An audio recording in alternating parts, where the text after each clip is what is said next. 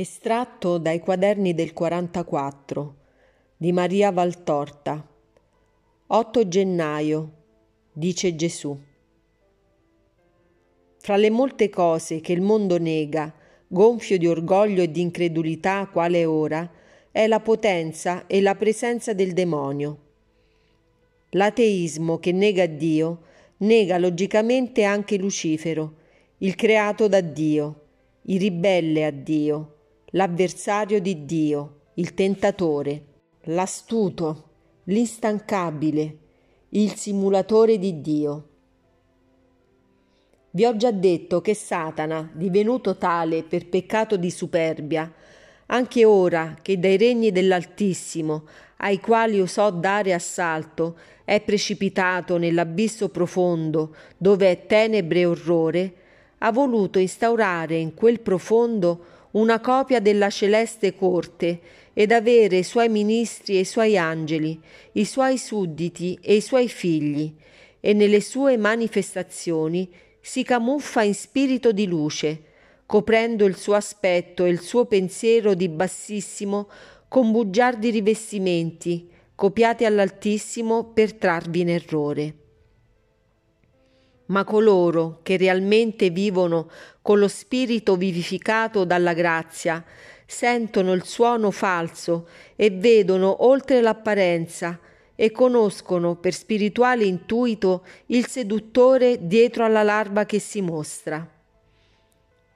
Naturalmente ciò avviene per quelli che le triplici virtù proteggono di santa difesa e che la grazia vivifica gli altri, e non solo gli atei che negano, ma i tiepidi che sonnecchiano, gli indifferenti che non osservano, gli svagati che non riflettono, gli imprudenti che vanno avanti come dei folli, non possono vedere Satana, oltre l'innocua apparenza o la ipocrita apparenza ne divengono zimbello.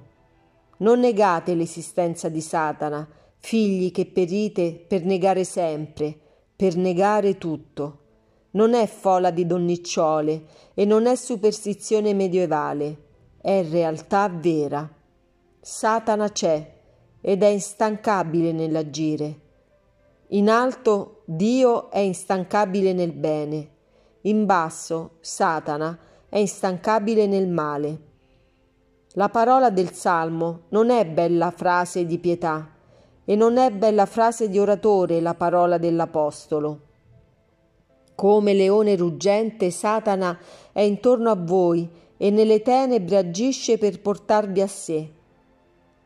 Per quanto ormai la vostra incredulità, la vostra indifferenza, il vostro ateismo gli permetterebbero di agire anche nella luce, apertamente, poiché voi gli spalancate le porte dell'anima e coi vostri desideri smodati gli dite entra, purché io abbia ciò che voglio in quest'ora della terra. Ti faccio Signore del mio io. Se così non fosse, non potreste giungere a quella forma di vita che avete raggiunto e che fa orrore a Dio e ai suoi santi, servi e figli. Ma ricordate che metaforicamente artificialmente o realmente, Satana agisce subdolamente nelle tenebre. Vi circuisce con avvolgimenti e sottigliezze di serpente in agguato nel folto di una macchia.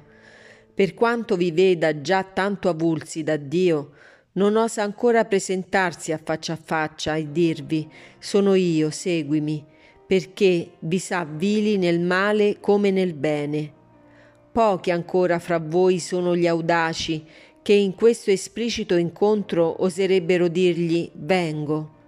Siete ipocriti anche nel male e desiderando il suo aiuto non osate confessare questo desiderio. Ma non c'è bisogno di parole per Satana. Il suo sguardo vi trapassa il cuore come il mio. Io vedo la vostra libidine di satanismo Egli vede la stessa cosa e agisce. Dopo aver tentato di distruggere il Cristo tentandolo, la Chiesa dando le epoche oscure, il cristianesimo con gli scismi, la società civile con le sette, ora, alla vigilia della sua manifestazione preparatoria alla finale, tenta di distruggere le vostre coscienze dopo aver già distrutto il vostro pensiero. Sì, distrutto distrutto non come capacità di pensare da uomini, ma da figli di Dio. Il razionalismo, la scienza separata da Dio, hanno distrutto il vostro pensiero da dei ed ora pensate come il fango può pensare a livello di terra. Non vedete Dio impresso col suo sigillo sulle cose che il vostro occhio vede per voi sono astri, monti, pietre, acque, erbe, animali. Per il credente sono opere di Dio e senza bisogno di altro egli si immerge nella contemplazione e nella lode del Creatore davanti agli innumerevoli segni della sua potenza e vi circondano e vi fanno bella la vostra esistenza e vi sono utili al vostro vivere. Ora Satana assale le coscienze, offre l'antico frutto, piacere, avidità di sapere, superba e sacrilega speranza di ottenere, mordendo nella carne e nella scienza d'essere dei.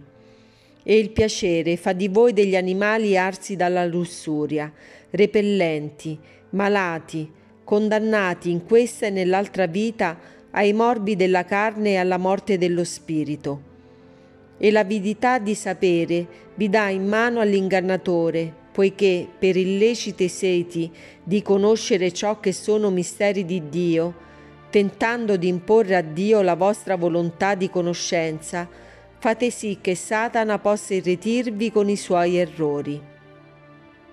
Mi fate pietà e mi fate orrore, pietà perché siete dei folli, orrore perché volete esserlo e vi marcate le carni dell'anima col segno della bestia, ricusando la verità per la menzogna. E potete credere che Satana vi serva? No. È molto più facile che Dio vi conceda ciò che chiedete, se è cosa lecita, che non ve la dia Satana. Satana si fa servire e vi assicuro che per un'ora vi chiede tutta la vita, per un trionfo tutta l'eternità. E potete credere che dicendo voglio, Dio voglia? No, Dio vuole ciò che è vostro bene, non tutto quanto voi volete.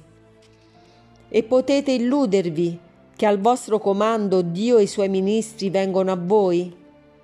No, solo una vita casta e pia, solo una vita incoronata dalle tre fasci della fede, della speranza e della carità, solo una vita difesa dalle altre virtù praticate contro Satana, il mondo e la carne, solo una vita vissuta nella mia legge, in quella mia dottrina che è nel mio quadruplice Vangelo e che è quella da venti secoli, e tale sarà finché sarà la terra e l'uomo, solo una vita cristiana, ossia vita simile a quella di Cristo, di ossequio, di obbedienza, fedeltà al Padre, di generosità costante, ottengono al vostro spirito quella purificazione, quella sensibilità che vi possono permettere di ricevere Dio e i suoi ministri in una così sensibile maniera da darvi gioia di visione e gioia di parola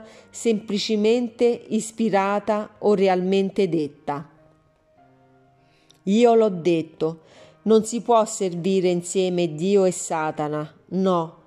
Dov'è l'uno, l'altro non vi è. Segno di Dio è la vostra vita e segno di Satana è la vostra vita. Quando siete capaci di riflettere, ammesso che abbiate ancora un lembo di anima libero dal possesso che uccide, esaminatevi voi, le vostre opere, le ispirazioni che ricevete. Se le vedete anche soltanto umanamente oneste, dite, qui può essere potere di Dio. Ma se esse sono contrarie alla morale umana e agli antipodi della morale sovrumana, dite pure, qui non può essere Dio, ma il suo nemico. E voi, già traviati al punto di aver abbracciato la nefasta religione che io chiamo satanismo, quella parodia della religione che è sacrilegio e che è delitto, ricordate che io non ho bisogno di tenebre, di solitudine, di magnetismi per venire. Io sono luce e i miei santi sono luce. Io non temo il sole e non temo la folla. Io so rapire da mezzo ad una folla e apparire sole nel sole. I miei discepoli possono dire come sia semplice, dolce, spontaneo e assoluto il mio venire a loro, come li sollevi oltre ciò che li circonda, inabissandoli nella luce e nel suono che è cielo venuto a loro. Essi possono dire come dopo ogni contatto sentono la loro materia perdere peso e acquistare spiritualità, come dopo ogni fusione la carne muoia un poco di più ed io viva sempre più forte in loro, io, il vincitore della carne, strumento di Satana, e perciò vincitore di Satana. Essi possono dire come rinnovellati ogni volta più profondamente, muoiano misticamente ad ogni volta e risorgano sempre più spiritualizzati. Essi vi possono dire quale pace, quale serenità, quale equilibrio è in loro, quale intelligenza, quale amore, quale purezza, non umana, più ancora che soprumana, mia poiché io divengo loro e loro divengono me. La creatura non c'è più, io ci sono. Essi sono una goccia di sangue nel mio cuore. Io vivo, io regno, io li faccio dei, poiché li assimilo a me. Quello che Satana non dà, non può dare, il divenire simile a Dio. Io lo do a questi miei discepoli, perché li fondo con me e li deifico in tale fusione.